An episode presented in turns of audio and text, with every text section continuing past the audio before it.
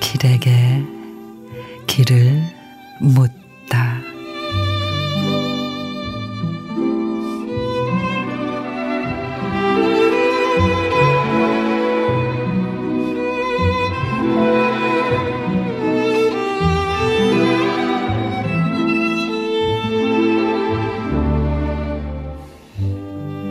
들을 걸으며 무심코 지나치는 들꽃처럼 삼삼이 살아갈 수는 없을까.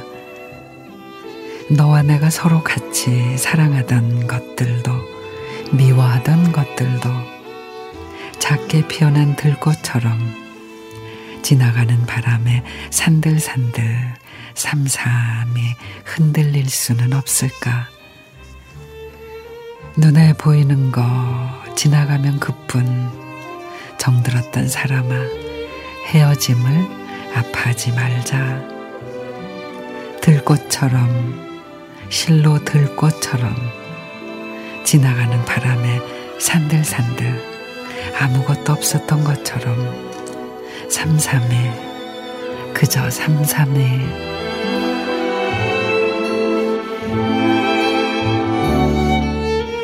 조병화 시인의 들꽃처럼. 삼삼하다는 말에는 두 가지 의미가 있죠. 음식 맛이 조금 싱거운 듯하면서 맛이 있다. 또 잊혀지지 않아 눈에 어린다. 삼삼이 살고 싶다는 말도 그럴 거예요. 무심한 듯 아닌 듯 연연해 말자면서도 소중한 모든 것들을 담아두고 싶은, 결국 잘 살고자 하는 다짐일 테죠.